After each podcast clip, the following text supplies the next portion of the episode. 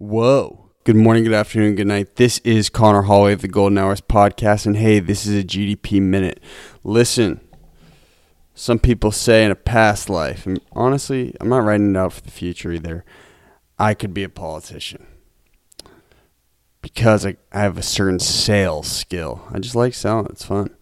And so I feel very comfortable when we have politicians up on the show. We had a, uh, Cambridge's Mayor Marc McGovern up previously, and now we just had the mayor of Somerville, which is where our studio is, Joe Curtatone. And he's running for reelection for his 10th term or his ninth term. And we had him up on the show to kind of discuss some of the issues in Somerville. And uh, dope, man. Pumped to have the mayor up on the show. It's fire. Feel really good about it.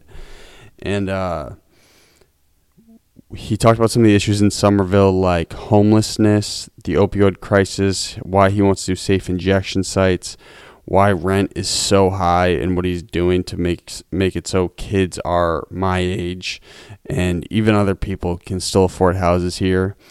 And we also talked about who he's voting for. Hint, hint, it's Elizabeth Warren.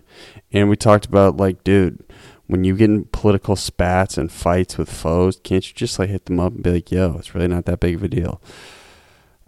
With that being said, Somerville. He talked about what he would do as a young politician and how he'd get started. He talked about why this election, his election, actually matters and why anybody should actually care about him running for mayor. And he talked about what it takes and the type of motor you need to to be the CEO of a city and oversee everything. So I think there's a lot in there, especially if you're into politics on a local level. I hope I did a good job for you guys. Let me know what you think. Again, this is Connor Hallway of the Golden Hours podcast. And uh, we're just going to keep grinding, man. Thank you so much. All right. Hi, I'm Joe Curtatone, and this is my golden hour. Oh, oh God, what's going on? Where am I going? Oh. Dad? Yes, my son. I am Deuce, the deer god. I'm so confused. Who am I? Derek. Your true name is Darkules. Darkules. Darkules. Wait, what? Yes. You are Darkules, the god of the forest. Ah! Season 5. Hosted by your favorite podcast host, Big Bochi. You already know the deal, mother. What's up?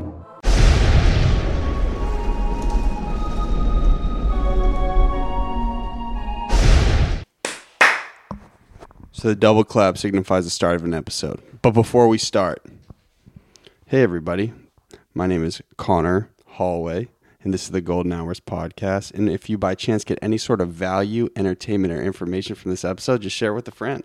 That's all we ask, right, Sarah? That's all we ask over here. great to me. I- I'm vetted, so I-, I know you know how the show goes down. And also, before I introduce my guest on the right, who else is in the room today? Hey, this is Sarah. How's it going? Sarah. Oh yeah, I'm Mayor Joe Curtatone's campaign manager. Thanks for having us. Well, now you just revealed the guest. What's wrong with you, man? Uh, spoiler alert. And then Yo, Big Fresh checking in for another episode. my guy, Big Fresh. What a nickname, right? Uh, best one I've heard so far today. Well, what, you don't have any nicknames? For me, uh, I don't know. I'm sure there's a few out there about me. Sarah, do you have a nickname about me? There's there must be a nickname must be a you, right? nickname, Yeah, I don't know. After is this going to be your ninth? Ter- well, this is your ninth election, tenth term. Yeah, it'd be. Uh, I have 16 years. I've done eight terms, so yeah, it would be mine. Let's go. Let's go. Let's put it. Dominance. Do something.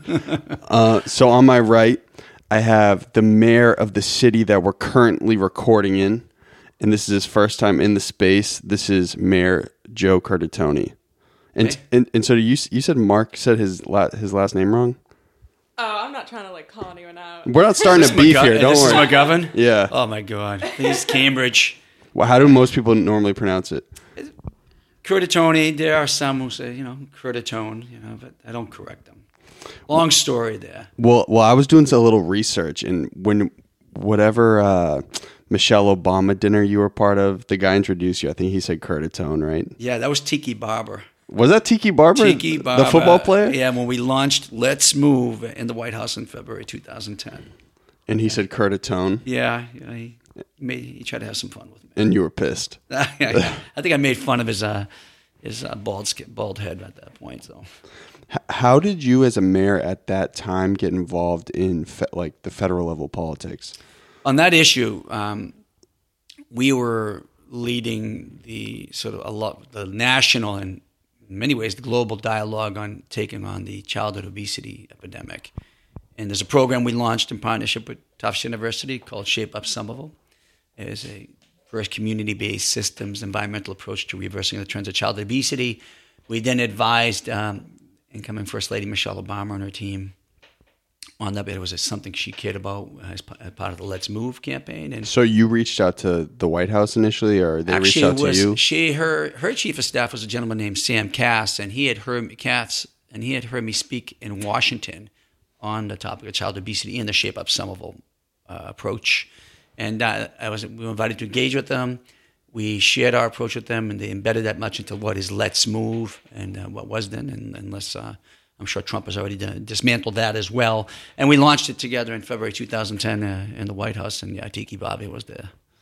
So what is Let's Move? Like kids get out and walk type thing? or- Well, you know, it, it really it, it, it, embodied the tenets of Shape Up Somerville, incentivizing people, uh, thinking about the system around us uh, to get people to eat smart, uh, play hard, move more. It wasn't telling you, hey, you know, not You're you fat. to, you know, yeah, you're obese. You need to live. No, it's how we live our lives, and it, it, it, the uh, the concept is there's no there's nothing that the mayor can promulgate or declare to say you know we have to do X Y Z. But if we think about our environment, the built environment that incentivizes you to walk or bike, uh, food access, food policy, food security, all the options. We wanted to, in essence, make the healthy choice the easy choice, not based on convenience. So, uh, and it worked in Somerville. You know, I, I- when we did this experiment with Tufts University, our, our kids in Somerville against other control communities gained less weight, and that's what sort of was the foundation in helping Let's Move launch on a much broader scale.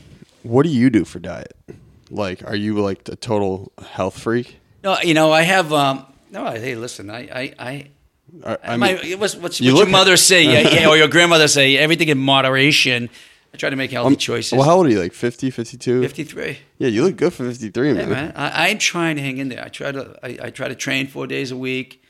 Um, you know, besides the campaign, I'm out there knocking doors. I've hit more than three thousand doorbells, so that's keeping my weight down. And you know, it's hard when you're when you're when you're doing this type of job or any type of work. And like we, my wife and I, we have four boys, so the days are long, and you know, making sure you can ground yourself either yoga, run, and walk, and biking, and getting to the gym just for mental stability. That's what I try to do. I try to eat clean. What's like eating clean to you? Um, you know, n- not a lot of not a No lot of heavy foods. Listen, I like my sweets. I do have some restrictions, you know, around dairy just because of our I don't do dairy allergies, either, yeah. and uh, and I eat gluten free because my wife and two of my boys have uh, celiac disease, and so I eat cleaner.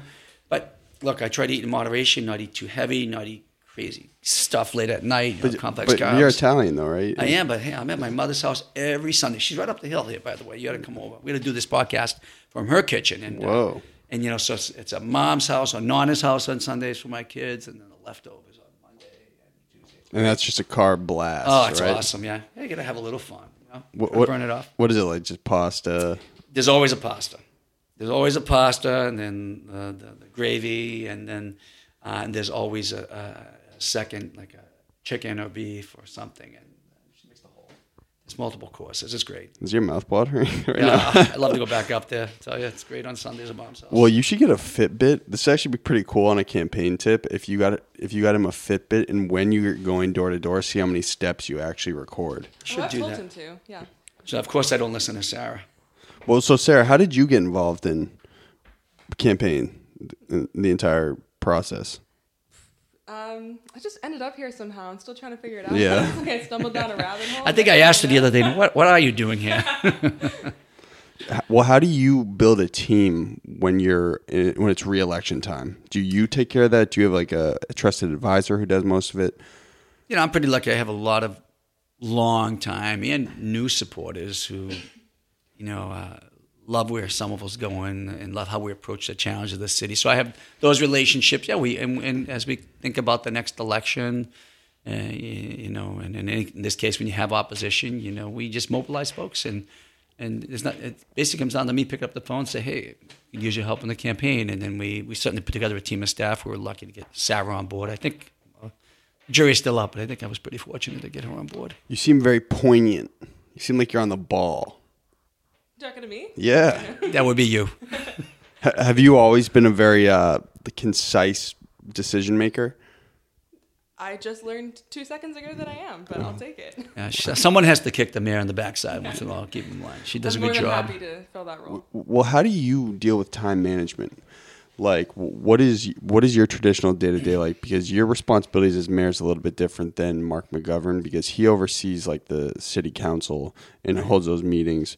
Are you like a fast decision maker? Do you mull over decisions? Does it take you time?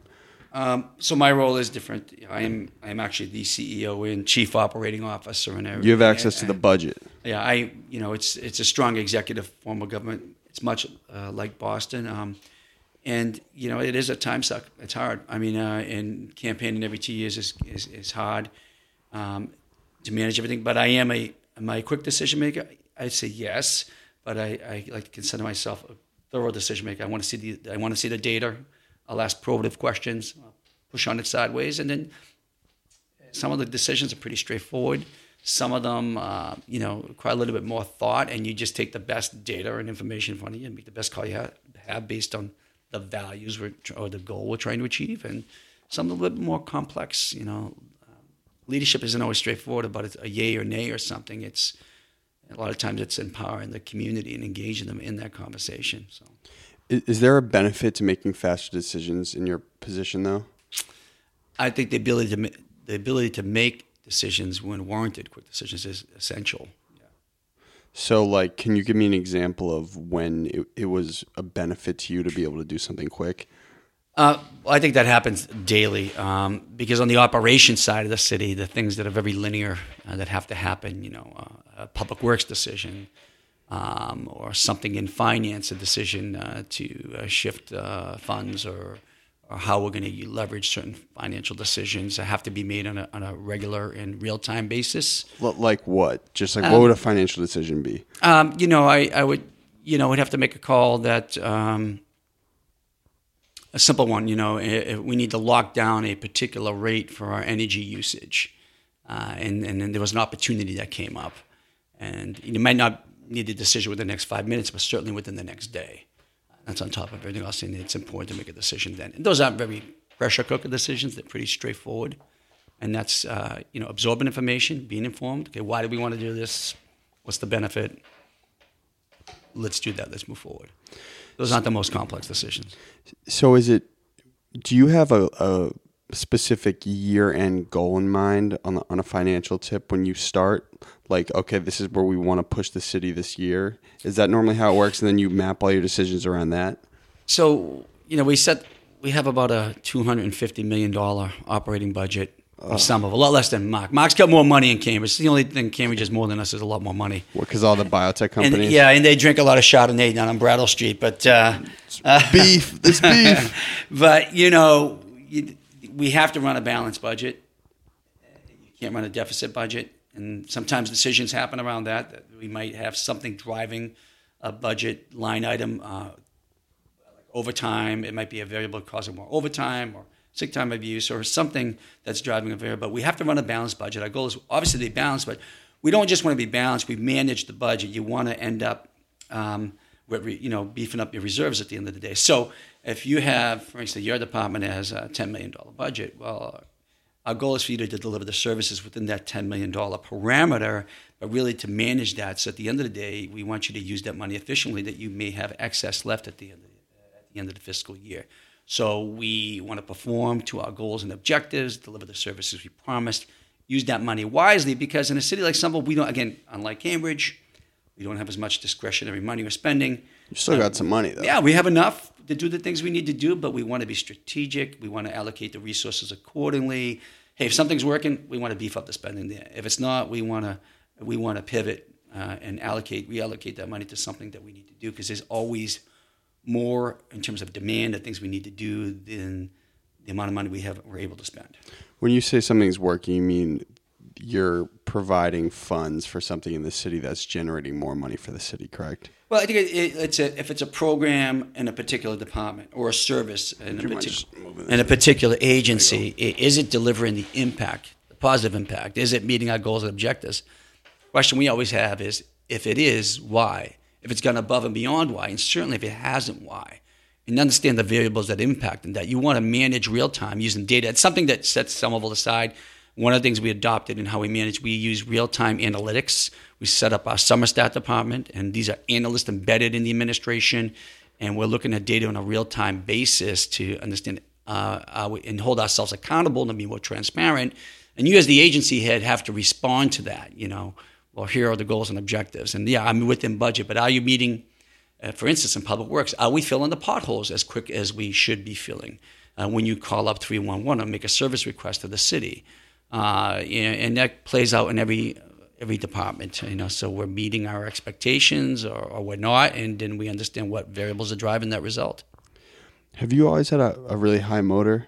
Like, have you always been on a yeah, go? I'm, I'm, I'm, I'm, I'm, high, I'm jacked up all the time. I love doing. Plus, it's easy eh, to get pumped up about Somerville. Such a cool place. Well, well, yeah, you grew up here, right? Yeah, I grew up right up the hill.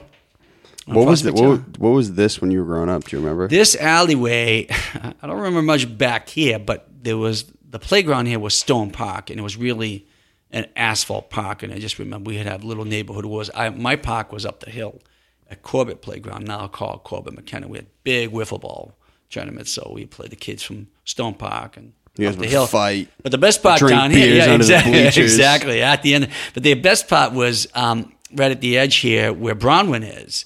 There was a great sub shop called White Sport. Now there's actually still one in Magoun Square, but White I've seen White Sports. yeah, in. Google Square. But the one here was famous because you'd come in and you named the sub you wanted, and they'd, they'd take a French giant French bread roll and and, and uh, we well baguette. baguette. We didn't call it baguette back then. So, and they had this board with lines. If you wanted a jumbo, half jumbo, small, and they'd line it up and take the knife and cut it. You could get like if you wanted to get a jumbo uh, cheeseburger sub, you'd, you'd have an entire French.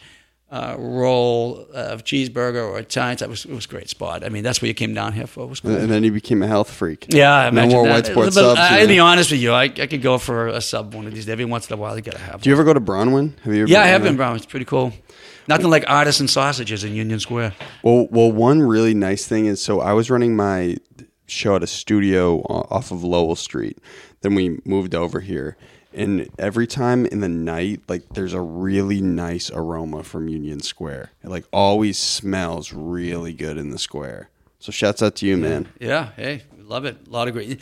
No reason to go anywhere but Somerville or even in Union Square to get a bite. Well, dude, can you just kind of explain what's going on with, with the pit of construction Yeah, though? yeah. Because it takes like a hundred uh, minutes to get through here. Well, I tell people you're only going to be pissed off for a little while longer because hey, we're doing about 50 years worth of infrastructure work in the next three from the major work happening here in Union where you're is, it, doing is, that ma- the, is that the Green Line extension? Is well, that what it is? you have major water and sewer separation happening in the street, and then when it's done, well, the, the street surface will be incredibly, uh, uh, in terms of incredible in terms of offering more low carbon multimodal options, protected bike lanes, and, and, and expanded walkability. And the empty lots across the street and uh, near the real bed, you get the green line construction going on. Then you'll have the development uh, that's going to be kicking off, that's starting up in Union Square, and all this sort of utility work supports really the um, work happening around the uh, the Somerville Ave project. And so uh, I would be remiss if I didn't ask, like, when will that stuff be totally over? Oh, sure. Well, the stuff in the street and some Ave, that, that'll all be done in about 18 months. Yeah, a little over a year, 2021. We're really excited about that. And then How old will you be in 2021? no comment. I think I'll be 25. I'm 23 right now. Is that how the math works? I think. Um, so, well, back to you being a really fast decision maker. Are you ever able to shut it off? Like, are you just like ever just like, yo, Joe, chill out, dog? Um, it's hard, you know, and and one of the reasons I you you you go to the gym, you run, you you, just hang out at a coffee shop, you just chill out with friends or your family is to ground yourself. You want to shut it off, um, you know, but it's hard. I, you know, for me, um, I'm high velocity, a lot of energy, love doing this work, and just being in Somerville. But that's the hardest part for me personally.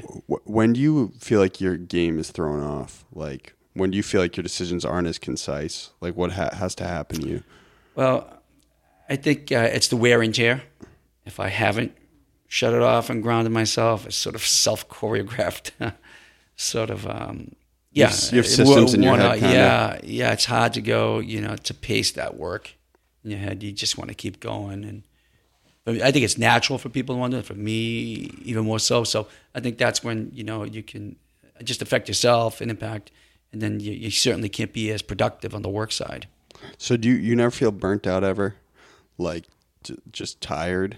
I'm not burnt out from the job. Do I feel physically tired? Oh, sure. I mean, I'm out there right now, uh, running. Uh, really, I think the, one of the most uh, progressive cities in the country. You know, trying to lead that and trying to be a father of my four boys and my wife and I, and do all their activities. Uh, and campaign, and knocking over 3,000 uh, doors and engaging constituents, which I love to do. But when you put that all together, you know, it, hey, it's a grind. It's a hustle, man. Yeah. But but growing up, would your friends and like your family say, okay, you were kind of meant to, you know, you you kind of had a successful infrastructure growing up. Like you were always going to kind of be a successful dude. Um, uh, yeah, I had a great infrastructure. I mean, I grew up here in this neighborhood that we're in right now, and up in Prospect Hill, much like any of the neighborhoods in Somerville at the time. We were all kids whose families just came from either Portugal, uh, Ireland, Greece, Italy, and our families all worked in the same factories. There was a social, really tight um, social fabric.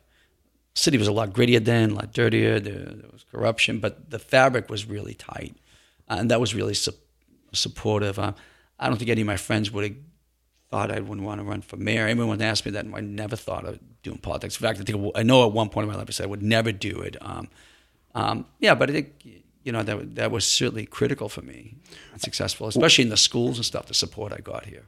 Well, what point did you realize you had a certain emotional intelligence that a lot of people don't necessarily have? You know what I mean, right? Yeah. uh, I'm not trying to big you up too big, but but for instance, my my father, I actually think you might know him. And, and listen, I got this without my dad, okay? Yeah. But my dad, he works in unions. He's the president of a union called NAGE, and so he he has a certain emotional intelligence that I think a lot of people don't necessarily have. Um, I think there are two things I pride myself on, and the two characteristics I I try to find in people when they want to come work uh, in the city, and I found that in success in successful people. One, do you have a passion uh, for curiosity, which I do. Um, you know, people say, "Oh, the most innovative city in the country." No, I think we're the most curious city. And do you have a willingness to be abnormal, which I have. I'm just that way. You're just a weirdo. Yeah, I'm an abnormal guy, and I think abnormal is great. You know, you when you think about how you enable collaborative creativity in the community, or in a startup, or in an incubator, or any type of effort, uh, it's that bump factor you create from really passionate, curious people, people willing to step out to be abnormal, be probative of what's in front of them. You know, leading a city like Somerville, it's not about it's not about finances. I mean, people think, well, you need to be a CEO needs to be a financial wizard. Well, you want to run a well-oiled Yeah. machine, though, right? Yeah, yeah, we do. I, but it's it's how you process, how you engage, are you probative, are you willing to take smart risks, informed risk, and uh, and and it's a much more complex job than it because otherwise, you know, you just need accountants or Boring. boring. I mean, it'd be a yeah, it'd be kind of a boring type of thing. So, if you were to not be mayor for the last, what has it been, fifteen or Sixteen years. sixteen years, you would you be a master salesman? What would you do? I don't know. I, uh, I the the thing about I like to touch Sales is- feelings here, and that's what's good about this job. You walk out the door, you you meet people, and you know. I use the I use the example. I walk in my office one day at City Hall. I meet someone who's having an issue in their neighborhood. Maybe it's um, something on their street. It's a pothole or a tree or something going on that they're concerned or something in their family. And I walk up the steps and then I'll sit with a, a major investment team that wants to make a major investment in a place like Union Square or Assembly Row. Uh, so it runs the spectrum. And the great thing about being is when you walk around the city, you can touch it, you can feel it, You can see it, and you're at the grassroots, you're face to face. I mentioned you about retail politics. That's really so that retail service with the people who chose you to lead them, and that's what I find fulfilling. But if you were to not be mayor, what would you be? I don't know. man. I, I, I tell you, I, you know, I'd be really good at radio. You don't have a face for TV. No, I have a face. to- I, I could do that also. I, I really don't know. I, I, I never even Do you thought like? about that. Do you like the media? I love it. Yeah, I think it's. I use. it- I utilize it for the benefit of Somerville. You know, push the the narrative about the city. But I think it's, you know, nowadays especially, you need many forms and different forms of media to communicate with people. It's important for us. Well, yeah, but it's like, at least in my experience and what I've noticed with like big networks, mind you, I I, I do the podcast as a brand extension. Yeah. I don't have, really have no interest in being in media long term, but th- there's a polarity in media now. And so, is it tough for you to navigate, especially when you're campaigning? Like, yeah, what to choose? Because you've been on Fox, right? You've been on CNN, Yeah. Um, and and are you hesitant when you go up to networks like that? Like, I kind of know who I'm going to talk to, and I know what I'm dealing with. Um, I'm not hesitant, um, and that's typically on either a national issue and that a perspective of a municipal official like a mayor is important uh, for that outlet, or a decision we made, or a value we're fighting for, like remaining a sanctuary city in light of uh, Trump's agenda, you know, uh, here at the local level. And so you get invited you know, on all those types of networks. Now, yeah, I have been on Fox, and we, at the end of the day, uh, for the most part, I, we, I don't shy away from those things. Uh, uh, you know, you you are who you are, and you believe in what you believe in. And I have uh, no hesitation about standing up for what Somerville believes in, what this community's values are. That's what drives me every day. And, uh, you know, you you listen to questions on those shows, you answer questions. But you're right, it is But very you know, polarized. sometimes like when you were going up on a Fox News, you're like, "Hey, I might get in a punching match." You know that. Oh yeah, yeah. it, right? You know ahead of time, and uh, you know you know when to punch back, you know when to take it, and so you know sometimes just answering with basic logic is pretty is a very powerful weapon. when you get in, and after this, I, there's a couple issues I want to just talk about in the city. But when you get into some sort of like political spat, or like you have some sort of enemy, or like political foe, how do you? After the issue's done, are you ever like, "Hey, man, could I just like call this person up and be like, yo, are we cool? Is this all good? Is this just part of the game?" You know what I'm saying? Yeah, you know, um, I've had the answer is yes, and it's uh, I've had that over the years, and Because it's a sport, I mean, almost. you know, it is, and I. It's one thing. There, I want to dis- make sure we're, we're, distinguishing the two. We ha- I've had passionate debates and arguments about the substantive merits of many different types of issues or policy decisions. And I think we know inherently that look, we're just disagreeing on this decision. Still, you know, you engage one another because, or, or, or we've had things that have gone a little bit beyond that, and sometimes the rhetoric in the debate seems personal, can be taken that way. And I, feel, uh, honest, and I'll admit, and over the years, I, I would have handled some debates differently. And I think it's important that we all realize, in, in, in our community anyway, anything that we do is the product of many hands. So uh, I try to always reach out, and engage, and say, look, we might have disagreed. Let's work on the next thing together. Uh, nothing personal. Uh, It's tough, kind of it, it is right? tough, and, and this day and age, you've touched on it. We're in an age of digital media and social media, and it's, sometimes it's not the authors of that debate, but sort of the disciples of that debate who are carrying the conversation a lot further, more personal uh, depth.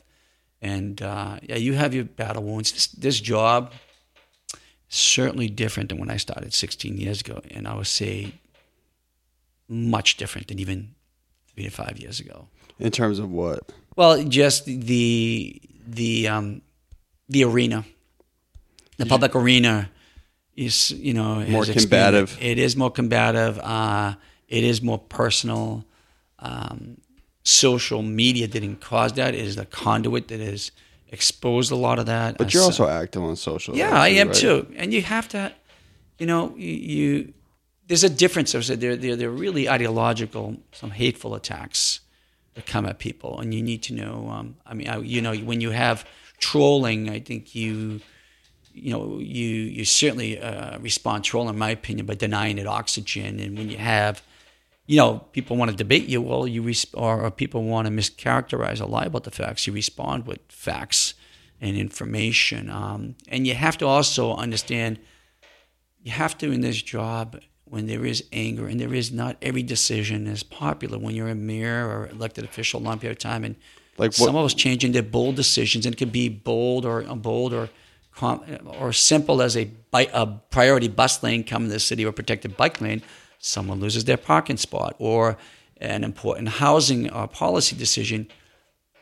people feel a sense of loss you know, that parking space was important to me. It- you know, I feel like I lost something this, or some of those changing, and uh, I am don't know if I'm going to be able to participate in that change, that economy. And you have to accept and absorb that anger, that concern, that sense of with with grace, respond with empathy, and just engage people. And it's it's I not that's that's never happened before. I think we're just uh, you know changes happening in this region and our community city regions around the country at such a pace, and and and then you add on top of it the layer of really rabid and you know toxic national political dialogue, and it and it and it really adds another element to it that I've I've never seen before in my career.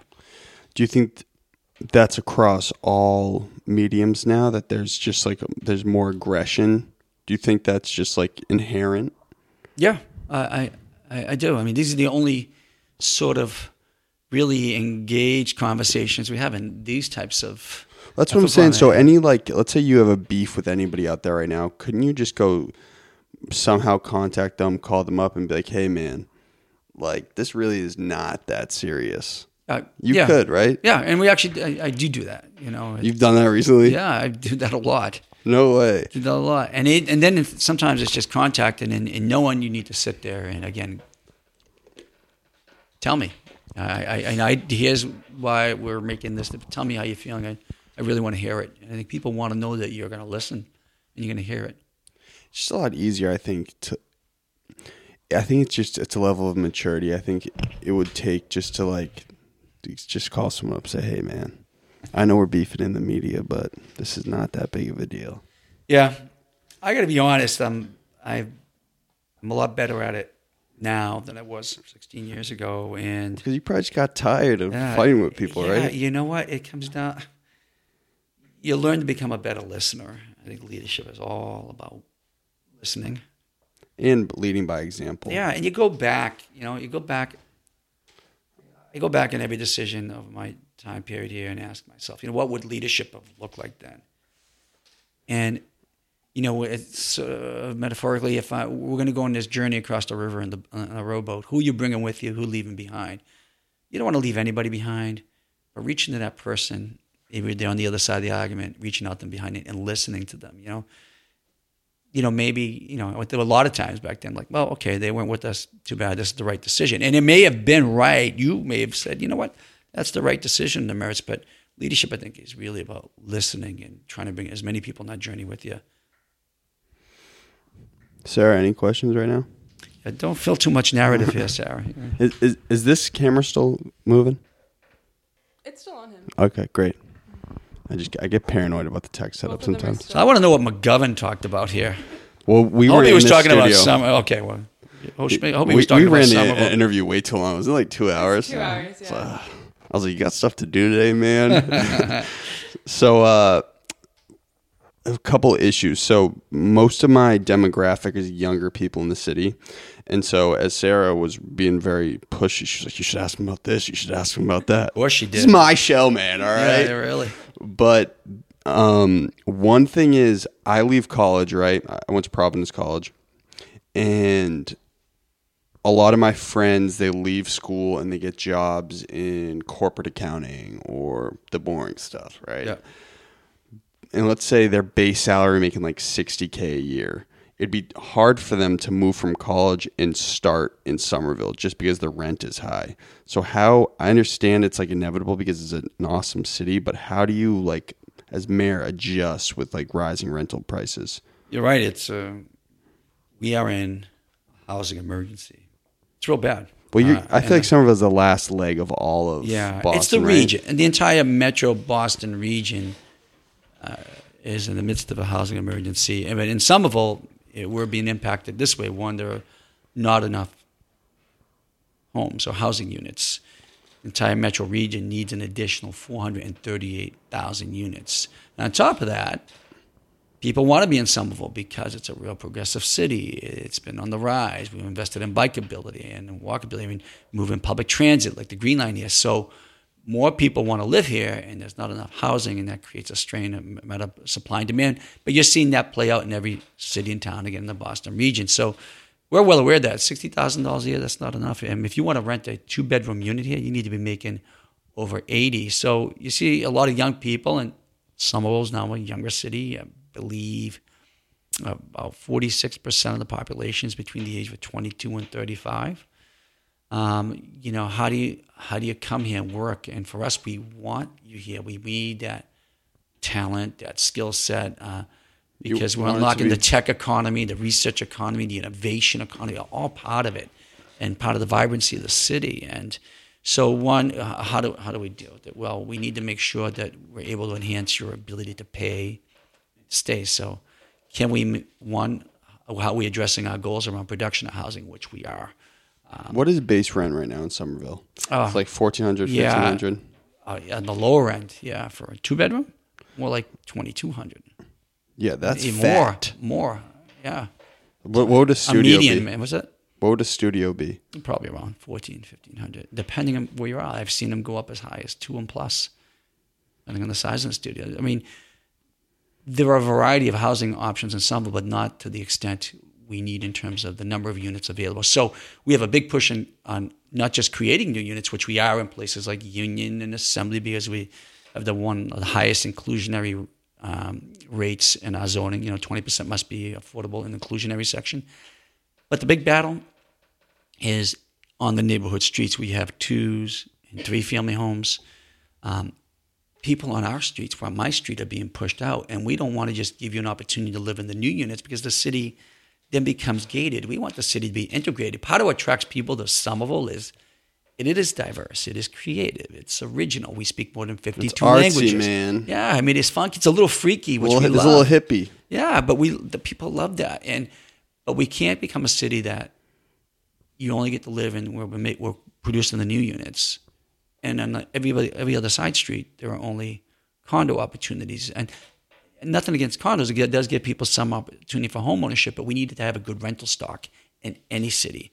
So our goal is also how do we preserve housing, and one of the things we're exploring and uh, and hope to set off is an approach over, and this takes time because you can't just turn this, uh, you, you just can't flip an aircraft carrier around on a dime. Uh, the greater Boston area, since coming out of the Great Recession 2010, I think has added more than uh, 200,000 jobs and 300,000 people and only produced about 84,000 units of housing. They never, the state and the regions never prepared for the population Well, it's growth. wicked densely populated. Yeah. And on top of that, we need to make sure we have public transportation, which should be free. You know, and we shouldn't be raising the fees on public transportation at a time when it doesn't even work well. That is reliable, that is efficient, and I mean rail, uh, buses, and continue to invest in bikeability, walkability. If we make it so that you don't need a car in Somerville, I mean that's about eight to ten thousand dollars per year. You don't need to spend, and really you don't really need it right now, even with all the construction. But that has to play out across the region. So that's the strategy is you're trying to make other areas of life here more affordable so you can have more money to pay for the rising houses. Well, we need to have more housing units. One, two, we need to also uh, invest. and are you building them right now? Yeah, where the housing units are being built. uh, They are being built, but not at a rate across the region that meets the demand. To be honest, we also need to protect renters and their rights. They're being exploited here. Um, so we passed a new condo conversion ordinance here because there's a lot of when people buy property and they want to flip it to condos, there's been a circumventing of the laws. People aren't given the right notice. In many cases, people being displaced and they pay their rent regularly. The level or the rise, uh, there's been an incredible rise in uh, no fault evictions. Sometimes they're, they're young people like yourself, they're seniors who just want to age in place in the city that they love. We also need to think about other opportunities like giving the rent renters a first right of refusal. If I'm going to sell my home and I'm renting to you, giving you the opportunity first uh, to purchase that home. And not just speculators who will come in the city dropping flyers on your house saying, I'll buy your house for cash as is, flip it. That's driving displacement out as well. So we have a big challenge ahead of us. It is serious. What I'm proud about is in Somerville, we're leading the regional dialogue. In fact, I led a coalition of all the 15 mayors and CEOs in the inner core of Boston as head of the Metropolitan Mayors Coalition. And we set for the first time a major production goal just in those 15 cities of creating 185,000 new units of housing by 2030. But I want to be clear the challenge is big. It's not going to happen overnight. We need, top of individual communities stepping up to the plate, the state has to push a major, has to be a leader in this. Uh, and other communities have to be part of this opportunity as well. I call it an opportunity, not a challenge, because displacement's happening everywhere.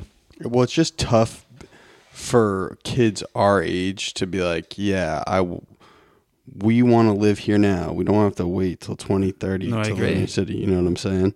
And then, so just so I'm, I clarify, so one, you're trying to create more room for people's budgets to actually pay for here, and two, you're creating new units in the city that are will be affordable. Absolutely, and passing renter protection legislation, so people aren't. Being You're using big words here, man. I'm just So what happens is, so you know, we, we passed a new condo conversion ordinance because we found that people who are renting get I get displaced. Yeah, when yeah, someone comes in and Okay. flips, there's a lot of speculation coming in that's driving people out.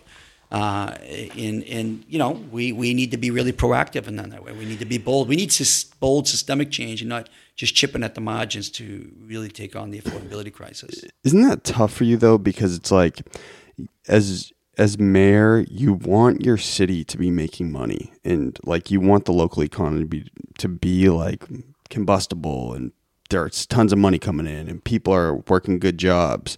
But then, just as a result of it, it just means the people who aren't making as much money are kind of getting left behind. That's like kind of a tug and pull, right? It's a complex challenge, but we need to bring growth in the city because with that growth, when you have, for Gotta grow, man. what's happening in assembly, what Just like those Curtatone traps, yeah, man. Yeah, yeah. I see you. Yeah, we, we get that money, we reinvest back into the community, into our housing programs, into our schools, into our infrastructure. If you're not growing, then the we suffer we suffer the consequences not of having to cut those services out. But you know, this isn't a big region. If this was the New York metro area, we'd be Brooklyn, as we say. Mm-hmm. You know, we we've suffered in the Metro Boston region for years of provincialism and parochialism. In other words, I got to do it for Somerville or Cambridge or Boston. I don't, you know, because if I don't do it just here, it doesn't help anybody else. And you know, forget about all these other cities and towns. So, what do you see in the Metro Boston region? You see a housing emergency of which we've never seen this extent. This is And the I'll let last. This is the last leg of it, though. It's worse in Cambridge, I think. yeah, and in trans in transportation, you got to you, we're trying to compete in the 21st century global economy, provide people opportunities with infrastructure that was built during when President Nixon was around. And the T, I mean, they have eight billion dollars to spend on upgrades, and they can't even spend the money because there's not enough people. And you know, we need to align because this is inextricable now. A housing policy with a transportation a housing plan, with a transportation plan, aligned with the with the plan to take on climate change because it's all impacted. It's all tied together. Okay. Talked about a lot of issues there. Just trying to take it one step at a time here, man. I got a high motor too, but man, yours is fast, brother. so, okay. Did the affordable housing. Next, on your Twitter, I saw you went to the state house and you support safe injection sites. One, can you elaborate on what a safe injection site is for those who don't know? And two, can you kind of explain why you do that?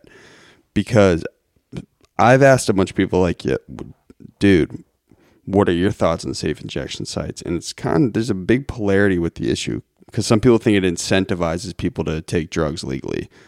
You're right. There is it is polarizing, and there's a lot of misinformation or not enough information. Are there safe injection sites in Somerville? No. Well, actually, they're happening by default.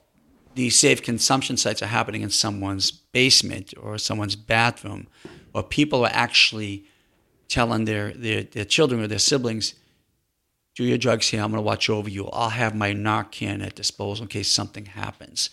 It, we are in, amongst other crises, a opioid epidemic in the country. Oh yeah. In Massachusetts, more than 2,000 people that we know of die of overdose uh, every year. And in, Ma- and in Somerville, 77 people alone, again, that we know of since 2014. How closely is that linked with the homelessness in Somerville? There's some of that. There's a lot of variables. I mean, sometimes there's a mental health variable. There's there's other you know people are self medicating and they end up uh, with fentanyl and heroin. But here's the bottom line: the purpose of safe consumption sites is to reduce harm, save lives. What is a safe consumption site? Just so, So, people know. i- i- in these sites, and they've been very successful in places like Montreal and in Vancouver. And their sites, they're, they're, they're buildings, they're spaces where there is a healthcare professional, and they're cubicles, and people go there and they take their drugs. It's either by injection or With orally. clean needles. Or, absolutely. The sites also have referral services for those who seek assistance for their addiction. And the bottom line is they work. In all those places where they've opened these sites, they've reduced harm, they've saved lives. And all the data, and this is what changed me because I was totally against this a year ago. Data shows that those who frequent the sites, people who, uh, who suffer from addiction, who go to these sites, have a greater probability of seeking assistance for addiction than those who don't. And we i- can't is just there a positive turnover on the assistance though? Are these people actually mm. getting better? Or are they just seeking are. help? They are. They're seeking help. But this, we need to do, there's not one silver bullet here. We need to do a lot of things right. You know, I've heard from those in law enforcement saying, that's not the answer, safe consumption sites. And and I say, you're right. But neither has the war on drugs been the answer. You know, we need to, yes, we need drug enforcement. Yes, we need education. Yes, we need recovery and rehabilitation. But we need to implement measures that reduce harm and save lives. And in Montreal and in Vancouver, these sites have worked. It was a great decision, a really powerful one in Philadelphia, where a federal judge said Philadelphia can launch their site, and which is important because we intend to launch in Somerville. Uh, again, the worst call, you often get asked in these shows, what's the worst call you hate to get as mayor? There's a few of them, but one is when I get all too often. It's from my chief police or first responder or a family member or a friend or someone in the community saying, someone just died. There's been another overdose in Somerville. And I've gone recently as well to too many of those wakes, too many of those funerals. And I can think of no greater responsibility I have as the mayor or public officials to promote public health, wellness, and well being. And sitting idly by, maintain the status quo is just going to kill more people. Yeah, I get it. You got to take action and tr- at least try something. But on the other end, t- that would be taxpayers' money going to creating the safe injection sites, correct? Yes. So taxpayers would pay. And so I can see on their end why they would say, dude, why do I have to pay for someone addicted to drugs? You know what I'm saying? So let me add a little bit more. Let me clarify. Um, one, you're Does that make paying- sense what I'm saying. yeah, I understand, and we need to be we need to absorb that information and provide accurate information back. And when I had this conversation with a constituent last evening, because I've heard, well, you're just going to enable drug abuse. That's not what the facts show. Facts show again that one, we reduce harm, save lives. People seek recovery because they're getting referral services. Two, you're going to create more crime in the neighborhood. None of that has occurred in places like Montreal and the others I mentioned. Uh, and thirdly, I would say, as a policy, we should be putting our money into promoting public health and well-being and into prevention. I'd submit this is prevention of further addiction, prevention of death. You know, no one, you, we are we're not the same age, but I'm sure you got the same question when we're in elementary school. What do you want to be when you grow up? I don't know if you recall, but I don't recall anyone raising their hand saying, "I want to be an addict."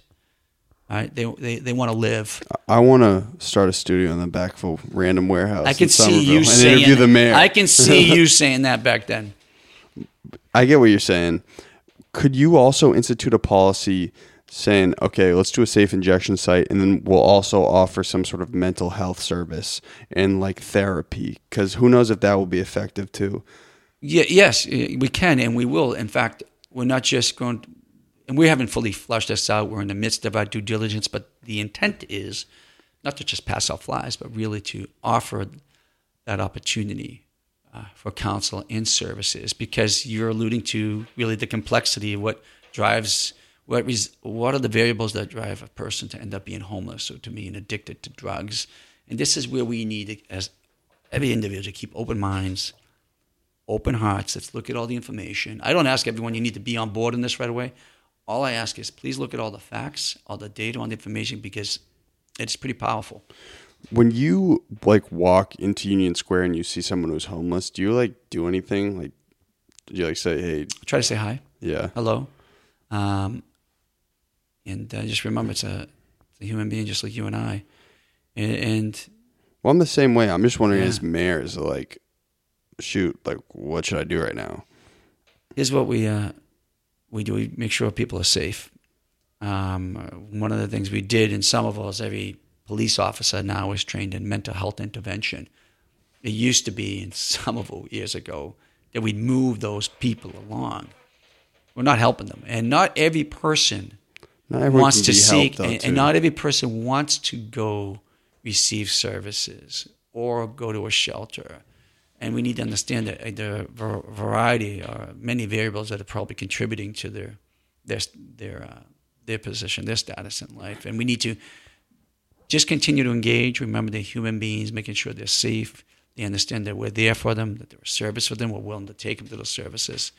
Um, but we need to. I, I'd say that's what drives many people, people like myself, that we need a greater focus on mental health parity uh, in this Commonwealth and this country and investment in those and that type of preventive health care. We instead of stigmatizing people who are homeless or suffer from addiction, we need to remove pierce that veil first if we're going to actually want to help these folks. Well, a safe injection site would also centralize all of, or for the most part, would centralize a lot of the homeless people and a lot of the addicts. Correct, kind of like what you'd see in like what they call methadone mile or meth mile. Um, not exactly. I mean, someone who's a homeless is not necessarily an addict. I understand. someone we may not even re- realize who is an addict. I mean, there are safe. A colleague of mine made the point there are actually safe consumption sites right now all around us, in people's homes, in people's basements. So um, these sites are run. They're clean. They're run professionally. There's a medical health professional on staff on site to intervene. Um, doesn't necessarily. Is not all not a very direct impact on the homeless situation there are two different types of health consequences we're, or realities we're dealing with. How was that for a question, Sarah? How am I doing? Good. Doing great, Connor. Thank you. Working hard over here. um, okay, cool. So one little gear shift here. Shouts out to you on Assembly Row. Looks great, man. Yeah. Killed it. Do you ever look at that thing? And you're like, damn, I really did this. I can't.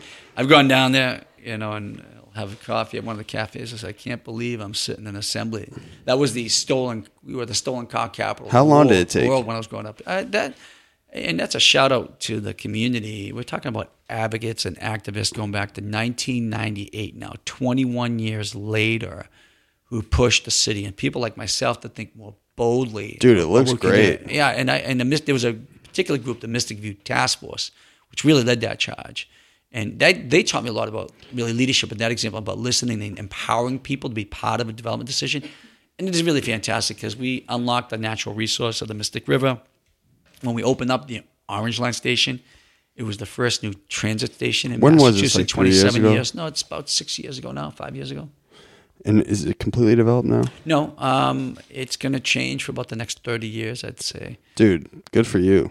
and for the city, I mean, that is helping us. It's creating, you know, thousands of new jobs. I get it. Yeah, we got we got to shout out the city, but sometimes you can say, "Yeah, man, I got this done." Yeah, I, I, I am very proud of it to be part of that. I really am, and that's And- cool. And when Puma came over, did you say, "Hey"? Like, were you in the meeting with them saying, "Hey, I want to pitch this to you. Like, park yourself here"? Is that how it works? Um, Puma, no, I didn't have to pitch Puma. They found Puma where I really helped, and what we've tried to work together with that particular developer and others is, and it's easier now than it was seven years ago to pitch Somerville. Um, For sure. you know, uh, and people want to be part of our community and they realize what we've been telling them for years that this is about our originality, our creativity, the people that are here, the skilled workforce, where the investments we're making in infrastructure.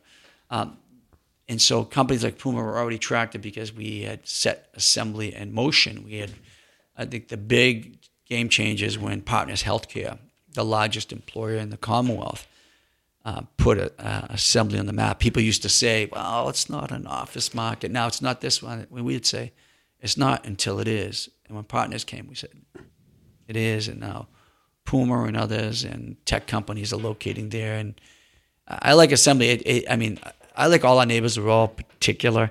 Assembly, even though it's it's newer, still has they're, they're understanding bringing a lot of that Somerville character into it. You know. But so when Puma came, d- did you meet with like the CEO of Puma? Yeah, yeah. I met with them and uh, What was that and like? Do you guys get Pretty along cool. well? Yeah, he's pretty cool. I mean, uh, Is he, is he a European guy? no, he's a he's American yeah, dude? he's up in lives up in uh, the Merrimack Valley. Really cool guy. What impressed me more about Puma is they were bought into the community and they wanted they want to participate in the community. They got it. They really wanted to be in Somerville. They wanted to be there. Um, I could use them for to, to make sales pitch on assembly. For sure. Well, I had um I just had Reebok up on my show on last week. And Boston has a very competitive sneaker market right now. Do you know that? There's like New Balances Yeah, here, Re- Reebok, Reebok, yeah. Converse, Adidas, and now Puma. Yeah, and there've been more looking around the region. Well, there's, there's a shoe startup called York Athletics that you guys should look up. It's really, really nice. Yeah. They're fresh. You should get some sponsored Puma sneakers. I do What's have deal, to get man? some. I have to. I will. Are those George Washington shoes? what No, are those things, no, man? They help me walk. Walk. What are you? What are you wearing though? These are Reeboks, baby. Are they? Yes, sir. These are classics. They are. So, um, I don't think I've ever seen that cut up of the. Yeah, I guess I've seen it. Yeah. I, I call these the retirement home twenties because your Yeah. grand your grandpops could rock these too. You know what I'm saying? But I could also rock them, make them look fresh. yeah, I'd wear them. I'm surprised you don't wear sneakers if I you're do. walking around all day. I, I do. Well, these these are these are more my rubber sole. I walk around. Well, dude, no one's gonna demonize you if you're gonna walk like ten miles every day to go pitch yourself. You can wear sneakers. I do. I, I do. And actually, your Pumas get some pretty cool those casual type. Uh, Tell them to sponsor the whole team. Sarah, you should get some you know, Puma they're sneaks spon- too. sponsoring a lot of our sports teams at the high school. They're really cool. They're everywhere. We're all about Puma now here in Summer. yeah, after that sales pitch, the Yeah, successful sales pitch. Unless York comes in and, they and they went off from York's great too, and Reebok's great. And if you want to do some ad dollars for the show, you just let me know, man. I'll keep plugging you. So, okay, Green Line extension. When's that done? 2021. 2021. Nice. happening, You can take the T to Somerville. Yeah, I mean, when the Green Line is fully operational in 2021, that'll take 25,000 motor vehicles off our streets every day. It's big. Okay. And the community path along the Green Line extends from it ends now at Lowell Street all the way into Boston. So you'll combine bike ped path. So again, enhancing that biking and walking infrastructure. Hey, you got the summer sales pitch down. Somerville Yeah, sales really- pitch down. I You can't wait. it. Yeah, I tell everyone, listen, the congestion is bad overall in the region. It's the most congested region in the U.S. Some of it's particularly difficult with bridges closed. You're going to be pissed off at us for a little while longer, but it'll start getting better in the spring. Mhm, It's a long term Yeah, thing. I get yeah. it. Okay. Additionally, why kids our age don't care about politics? Just the truth, honestly. Some do. You know, I'm sure Sarah does because it's her job. But why should anyone my age actually really care? Affordable housing, obviously, some other issues. Why should they care about the election and, and what actually affects us? Like a 23 year old, six foot three, handsome, young entrepreneurial man Yeah. like myself. And we'll emphasize handsome there. Thank you. Um, Except the hairline's tucking well, back you, a little bit. Well, you should care because I make decisions, and we, uh, myself, members of the city council, make policies and decisions every day that impact your life. I know. What are they? Around housing, around transportation, around what we're going to invest in. You mentioned the arts, you know, uh, or the schools, um, and the overall quality of life uh, of the city. That impacts you daily. On top of that, we're trying to, inv- you know, I've had, I find myself, I'm fighting the Trump agenda in Somerville on a daily basis. Here we go. This guy hates Trump. Making, you know, making sure Somerville remains a sanctuary and welcoming city. Uh, standing up for the people who live with us, work with us, their kids go to school with us. Uh, so, yeah, I understand people are focused um, because of the nature of the national politics, but we're seeing the impacts of that localized right here in places like Somerville. Um, and that's why you should care about it and should be engaged. I think it's tough, and it's all. It's been tough for me too to figure out how Trump's presidency has directly affected my day to day. I don't know if I can really analyze it, and so that's why I'm saying like, let's say I I, I don't live in Somerville, but if I did, what decision would you make on a day to day basis that actually would affect my progression of my day? You know what I'm saying? Yeah. Well, I would say one, you know, his policy around immigration and against sanctuary cities. And if you care and believe that uh, America should believe in its ideals of being a diverse and tolerant society, well, you should care about that and who your elected officials are. Folks like myself and others around the Commonwealth who fight for the communities to remain sanctuary communities, are welcoming, fighting to pass the Safe Communities Act at the state level. If you care about climate change, well, then your local officials matter because we're seeing the impacts of climate change localized here. In places, I'm glad Boston today announced they're going to be carbon neutral by 2050, following Somerville's lead from 2014. You know, what are we doing to invest in climate action? Because that impact is being felt day to day. Uh, here at a local level, and though we have a president who doesn't seem to think climate change, A way to warming is simplify it is saying like, yo, do you want clean air when you're like 35? Yeah. Do you want clean air? Do you want to be able to live in your community? Do you want housing? Because the federal government has run away from housing, and it's at the local level we're fighting that battle. And it, let me put it this way: fifty-four percent of the world's population lives in city regions like the Metro Boston region, and by 2050, that'll rise to seventy-five percent. And it's here at the local level where you find the most practical, progressive leadership in most cases, advancing the cost, taking on the challenges on housing, public health, climate change, transportation. And the question, you know, we have is what kind of community region we're going to be. Uh, and so whether you live in Somerville or some of the surrounding community, you need to be tuned into your local politics because here we're either advancing. You got to make it sexier, though, Yeah. Mayor. You got to make Yeah. it sexier. You got to be like, it'd be cool to go out there and vote today. You know what I'm saying? Yeah, it would be cool, especially if you're going to vote for me. hey, if I lived in Somerville, I'd vote for you, man. Yeah. Are how is your campaign strategy any different now? Is it? I mean, you probably just know most people in this. What is there? Eighty thousand Well, people in Somerville. There's more than 8,000 people now, but, you know, hey, you go out. You've out. developed a brand for yourself. you got to remind people, and I- I've never taken this for granted. I've no one's going to outwork me, especially at the doors, and I love Especially with doing- your brain, man. After me and you, you got a crazy I, motor, uh, dog. I, I love going to the doors. I go by myself. I love it too. It's fun. Uh, I, I go by myself, and people usual reaction is, uh, "What are you doing here?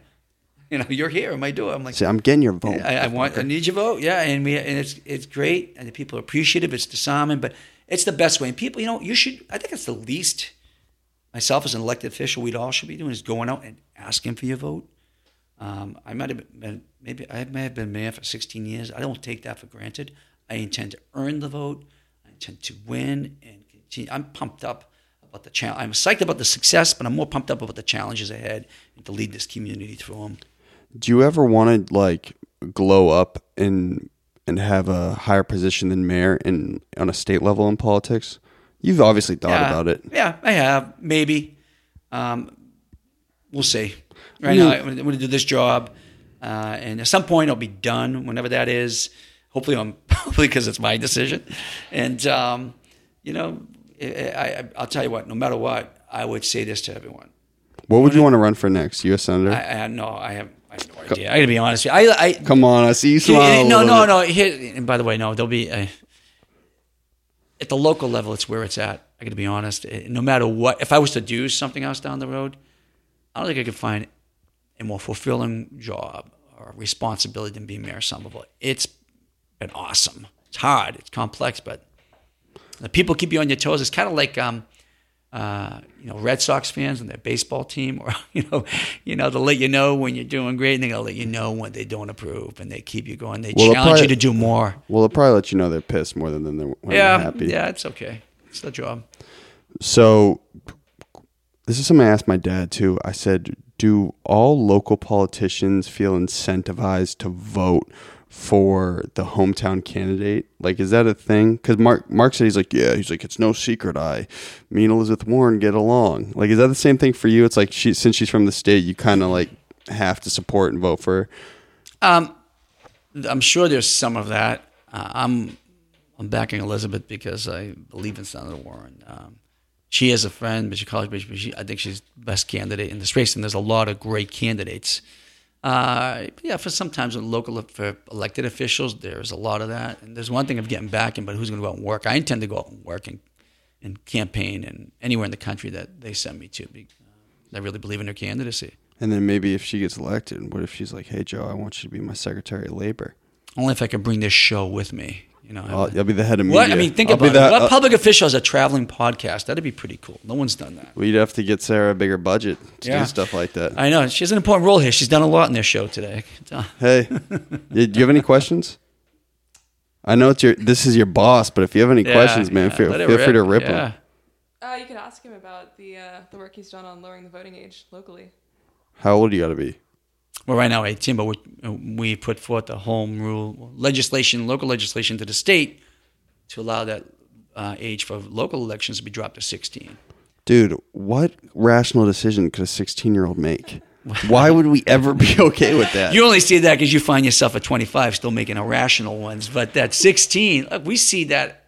Just look at the work on climate change, against climate change, and for improving the gun laws. Dude, I was smoking safety. weed in the woods at 16. Well, now you can smoke it still at 16 legally. You don't have to be in the woods. Everyone's- no, not at 16. You can smoke it. You don't have to be in the woods today. But the, the Is that, line is that- everyone's boofing up in Union Square. yeah. Look, at the end of the day, that we need. You just ask yourself. Young people don't want to. You said yourself they want to participate in elections, and what we want to do is have more people in the political process because, especially young people, we need their ideals. And you know, hey, all the studies show that the more, the earlier people get engaged into the civic process, the longer they'll stay in, or more consistently. And we find too many people not participating, and we can't have that.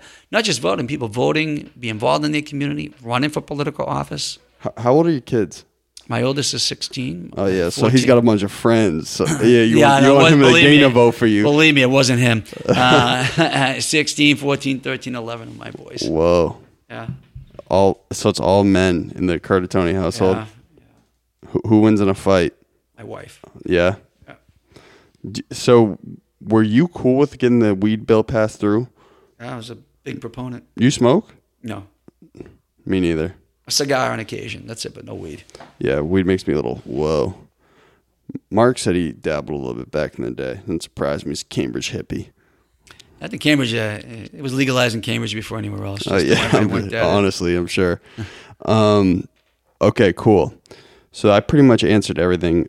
You, you're backing Warren because you think she's the most progressive candidate.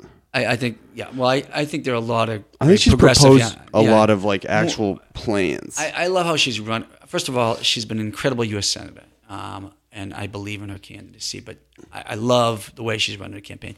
She has put forth a lot of really, uh, you can call them bold, practical, progressive plans, and she is doing things we should have been doing in the Democratic Party for a long time, engaging people, going into the political lines then in places where people haven't gone, and listening uh, to voters and constituents, and. Uh, I mean, you see it in the momentum, right? I mean, she, she's on an upsurge. it will be interesting though because I still feel like Massachusetts will probably be a tight race, don't you? Um, I feel between like her and Sanders or Biden, I think Biden. we'll see. I look there are a lot of great candidates on the Democratic side, and there are a few lifetimes left before the primary process is done. And I, no matter what, I'll be behind the Democratic nominee. I will say I would- for Elizabeth. You really I hate wonder how- Trump's guts, huh? Uh, I, I, uh, I, I've seen I your Twitter, man. Let me tell you. I mean, he's let's say he's off the tracks, and this is not a. I mean, he shouldn't be running the water in the, in the faucet in my bathroom. Never mind the country, you know. Uh, and we had a for Elizabeth. I wonder how we'd be viewing Elizabeth Warren, Senator Warren, if she was a man. I mean, but I got to say, she is sturdy. She is strong, and she'd kick his ass. And Curtatone right. wants All that right. big promotion. I know Yeah, what's I going on here, dog. But no matter what, I'll tell you, I'm going to back whether it's Biden. If I mean, I'll as one person and what I can do, whoever that nominee is, I'm going to fight for whoever he or she may be. what do you think about Andrew Yang? And Pretty interesting. Um, reading more about him, uh, yeah, do you believe in automation? Like, do you believe it in its inherent dangers and effects? I, I don't know if I fully believe in it, but only because I'll be, to be honest, I'm, I need to Research understand more. it better. But I like some practical things he did about letting people control, you know, make their own decisions, empower them to make their own decisions. I think he puts forth some pretty probative things, some abnormal things, if you want to call them. And I, I think it's a great part of the dialogue. Like you have an interesting array of candidates. Well, he Really good think he thinks that in all his work in the Midwest, that a lot of blue collar jobs are going to be automated pretty soon, like truck drivers. And so I wonder if automation will come to like a city like Somerville kind of soon. I think automation is going to come. Like, will the buses be self driving? I eventually, I think they all will be. And uh, Good, you're good to go. oh, so um, you know, we're talking about automation in what form? You know, automated vehicles. I'm going to see that. It's definitely going to happen in cities. We need to be, you know, self-driving cars. Be prepared for that. Self-driving buses. So, saying a buddy of mine years ago told me when he was in grad school in the '80s and business, you know, getting his uh, his graduate business degree, his professor said to him, "You know, this internet thing. I think it's going to be pretty big." It, So- it was. and people thought it was far fetched at that time as well. I mean, uh, so I think those points that Yang brings up are real. Is this still rolling? Uh, yeah, it's good now. I'm so paranoid of that. I don't know why that happened. Don't worry, I'm keeping an eye on it. Okay, thank you. She's got your back. Yeah. Oh, yeah. Here's another thing. I want to talk to you guys afterwards, but I'm looking for another live producer. So if you know anybody who's like pretty talented in Somerville, a kid on a media tip savvy, hook me up, man. All right, we can do that. I'm sure you got a, a region of Yeah, a yeah, legion yeah. of people. A whole cohort of media people just Exactly. waiting at, in the bullpen. Um, okay. Also, what are your thoughts on Tulsi Gabbard's policy? Are you familiar with Tulsi? Uh, yeah, I'm familiar with Tulsi Gabbard, but her latest policy remind me.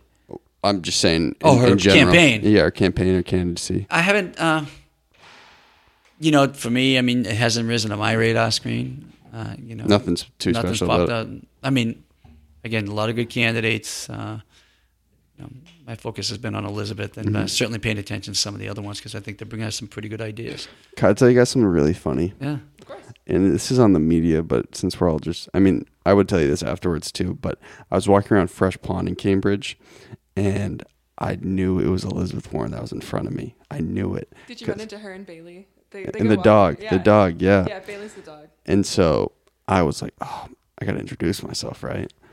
So I walked ahead of her and then I got in push up position, like probably 300 yards ahead of her because I knew the dog would come up to me and accost me. So then the dog came and attacked me. And then she was like, oh, Bailey, get off, get off. And she was like, oh, I'm so sorry.